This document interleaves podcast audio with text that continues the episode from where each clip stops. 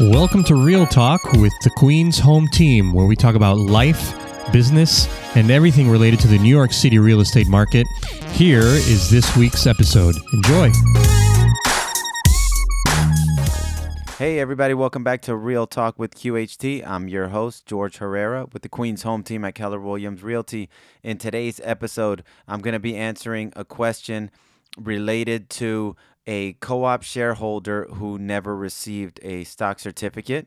Um, I'm also going to be uh, giving you a tip of the week, which is uh, related to how to handle multiple offers. So, a good strategy for handling multiple offers. Um, I'm also going to be telling you about one of our new listings coming up next week. So you'll get a sneak peek into a new listing that we have hitting the market next week. And lastly, we're going to talk about mortgage rates, the stock market, and the economy. All right, so let's dive right in. First thing we want to do is answer our question of the week. The question that we got this week was from a co op shareholder who um, reached out to us and mentioned that they had never received their stock certificate when they purchased. Now, uh, something important to know here is that when you close on the sale of a uh, co op, the stock certificate, which is pretty much your deed, so you get a stock certificate, not a deed, because a co op is not real property. It's a uh, um, buying shares in a corporation, which is the co-op. So you receive a stock certificate when you close. Now, the stocks, the original stock certificate is typically held by the management company or it's held by the bank. Many times it's held by um, the co op management company, but a lot of times it can also be the original will be with your actual bank that's holding the mortgage. Um, but the actual purchaser you typically don't get a copy of the you don't get the original stock certificate unless you buy all cash. So if you take a mortgage typically it'll stay with the management company or with the bank. And so usually what you'll get is a copy. Usually you can reach out to management for a copy of the stock certificate if you lost your copy.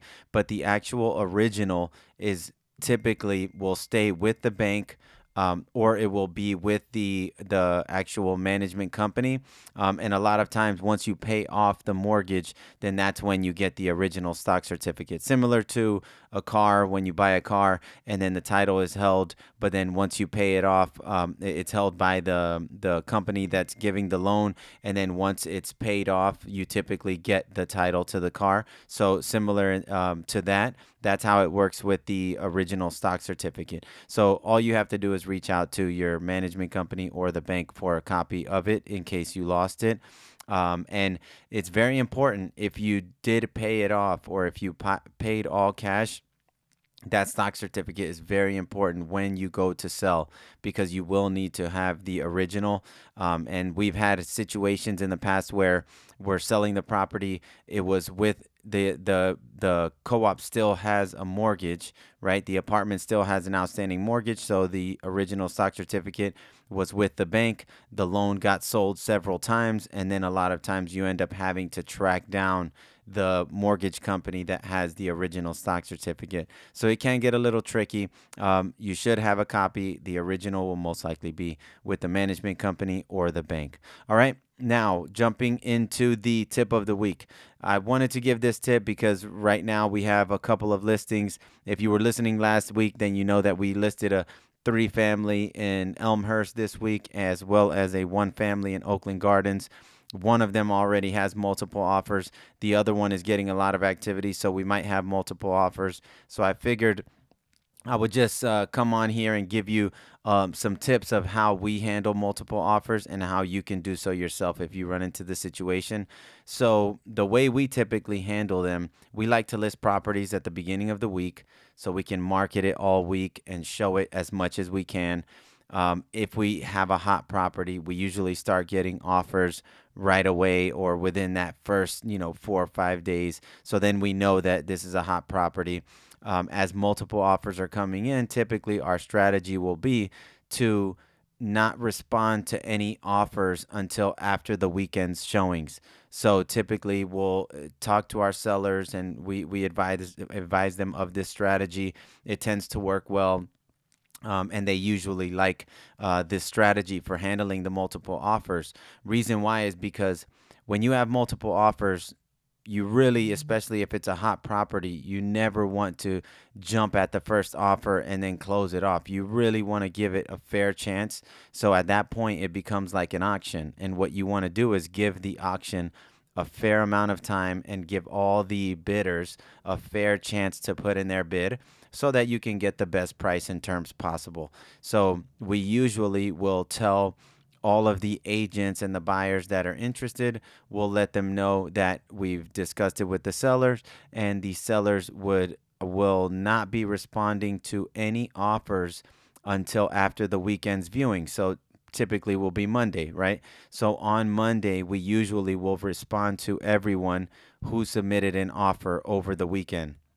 And at that point, on Monday morning, we usually have a call with our sellers and we discuss our strategy. Depending on what we have on the table, then we'll discuss the strategy of how we want to handle the multiple offers. But at least not responding until Monday gives you the full week and the full weekend in order to get as many people in there as possible. Um, and that way you give it a fair chance, give everyone a fair chance to go in and see the property. And we always let all the agents and the buyers know to rest assured that everyone will have a fair chance to put in their bid and to win the property. So we deal fairly with agents, with buyers. Um, there's always a fair chance, and everyone will have the opportunity to win the property. Um, depending on what's on the table come that Monday, that's that that determines how we handle it and how we go back to all the interested parties. Many times it will result in some type of asking for highest and best offers by a certain deadline. And so that deadline really depends on how many offers. So if you had 10 offers on the table and you're still getting tons of calls and showing requests then we might ask for highest and best by end of day on Friday, let's see, to give it another five days of letting people get in and see the property. If it's, let's say, only a few offers, then you could ask for highest and best by Tuesday or Wednesday and go ahead and get the deal moving. So that is case by case. Um, but all in all, you know, I just wanted to give a tip for any agents that are listening, um, any homeowners that are listening. If you find yourself in a multiple offer situation, this is something that we like to do, and it tends to work well. It gives everyone a chance to get in, it gives agents and buyers a chance to submit their offers.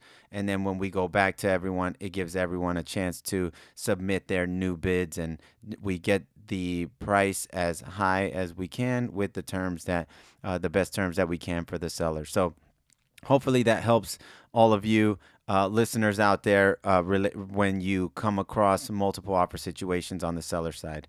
All right, so next, I wanted to give you guys a heads up on our new listing hitting the market next week. This is a single family, semi detached house in South Ozone Park. Um, if you're in the Queens market, then you know that South Ozone Park and those surrounding areas are super hot.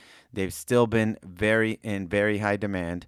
Um, this house is a three bedroom, two and a half bath, all brick house.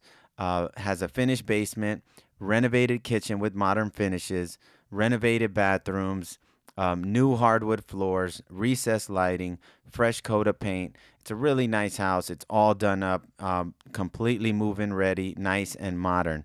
Um, now, this house originally, just to give you a little history, it's actually a legal two-family.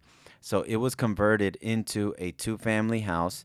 And when we first went to go see it, it was a two-family, but it was a one over one, a one bedroom over one bedroom. And in our experience, one over one, two families um, tend to not do so well on the market because the pool of buyers for a one bedroom over one bedroom is not very large because from an investment standpoint your rents are very low one bedroom over one bedroom you're not bringing in much in rental income and for an end user someone who's planning to live in the property if it's a one bedroom over one bedroom most people that are buying a house are looking for at least three bedrooms, maybe two, but you won't find too many end users that are happy with just one bedroom. So we advise them of that and the value for of the house if converted back to a single family, was actually much higher than what the value would be as a two family, as a one over one. So they converted the house back to a single family. They renovated the kitchen, the bathrooms, the floors, um, pretty much the whole entire house. And now the house is just beautiful, nice three bedroom, standard colonial layout, single family home in South Ozone Park. Building size is 16 by 41. Square footage is 1,312 square feet, not including the basement. Uh, 21 by 100 lot. Uh, again, brick construction, semi detached, fully renovated, and it has a detached one car garage. So keep an eye out for that one. I'll throw the link into the show notes so that uh, by the time you listen, if it's on the market, um, then we'll, we'll we'll as soon as it hits the market, I'll put the link in the show notes so you can check out more details, or you can visit queenshometeam.com and you can always see our our active listings there. All right, now the last thing I wanted to cover was mortgage rates, the stock market, and the economy, just to see where things are this week. Um, now, mortgage rates in general, they're definitely in the high fours. I mean, I think in last week or the previous week's episode, I was saying how we were starting to talk to buyers who uh, rates were, they were getting quoted rates at four, four and a quarter. Um, but we are in the high fours now. We're approaching 5% in mortgage rates because um, several agents I've spoken to, several buyers we've spoken to have gotten quoted around 4.75, 4.9, and that tends to be what most people are getting quoted right now for a 30 year fixed. Um, so we're, in ge- generally speaking, high fours. So the rates are moving quickly lately, um, and that could be uh, also a result of the uh, quantitative tightening that the Fed is doing now, which in which they stopped purchasing mortgage-backed securities. So you see that um, as well. You also had our first quarter point rate hike um, that kicked in, but um, rates are moving pretty quickly and they are in the high fours. Now, the 10 year treasury actually hit 2.5% today. So um, that's also very significant. Within the last month, we've seen the 10 year treasury rise over 25%. So that's a significant move. And that also um, kind of leads to you know it's a not a one for one but it's it's a correlation it's something you can look at to gauge where mortgage rates are headed and so it's no surprise that mortgage rates have risen to the high fours and you have the 10-year treasury hitting 2.5% today um, also, the S&P 500 and the Dow, they both closed out the week in the positive. Nasdaq closed uh, closed out slightly under break even this week. Um, and you know those rising rates, they always hit the Nasdaq and those those uh, tech stocks. So that's why they they closed um, uh, in the negative. But all in all, you know the most significant thing that happened this week um, is really just the rise in mortgage rates. Rates are really rising. Um, pretty quickly. They're in the high fours. I was listening to a podcast um, earlier today where they were speaking about the impact of the Fed um, doing quantitative tightening, which at first they were doing quantitative easing, right? QE, in which they were purchasing uh, boatloads of of uh, mortgage-backed securities, and that was keeping mortgage rates low. That was keeping rates low. Now they they've been started um, uh, since th- earlier this year the first part of quantitative tightening was where they would eliminate the purchase of mortgage backed securities. That's why you've been seeing mortgage rates rising. And now we had our first quarter point rate hike on top of that. Um, so, all together, you can see what happens when the Fed isn't in there buying mortgage backed securities. You see the rise in, in interest rates and in mortgage rates. And so, that's what we're seeing here. Something important to note is that the last time we saw 5% mortgage rates was in 2018. 2018 was the last time that the Fed was actually doing this unwinding of quantitative easing, and then they quickly pulled back once it got to 5%. Um, if anyone is, has been in the market since then, then you remember that.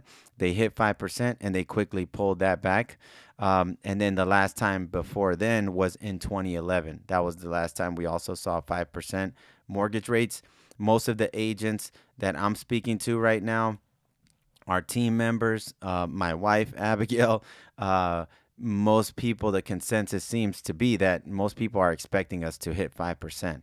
So once we hit 5%, we will find out what the Fed will do, if anything, right? If we'll just, it'll be interesting to see what happens once we break through 5%, if that happens um, this year. Um, which it looks like we would because we're rising pretty quickly. So, uh, five percent seems to be what most people think that will will hit that, um, and then we'll see what happens at that point. But there's also there might be a breaking point. So as everyone knows, the market has been going up, the housing market.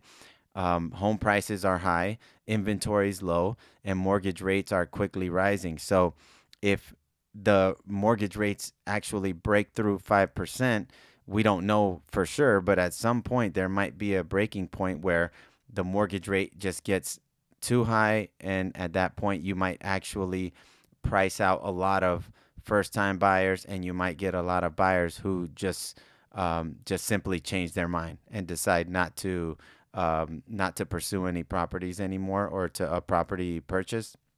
So all interesting stuff. Not making any predictions here, but um, the fact of the matter is that mortgage rates right now are mainly in the high fours for 30 year fixed.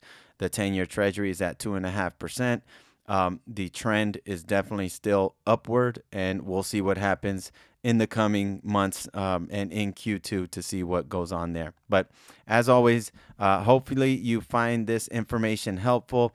Um, as always, if you have any questions, if you have any comments or ideas of uh, topics or items that you'd like us to cover or address on the show, please drop them in the comments or send us a, um, a message at queenshometeam.com slash ask QHT, and we'd be happy to shoot a, a video and um, or a record a podcast for you to actually get that information out there for you. All right, thanks as always for listening, everybody.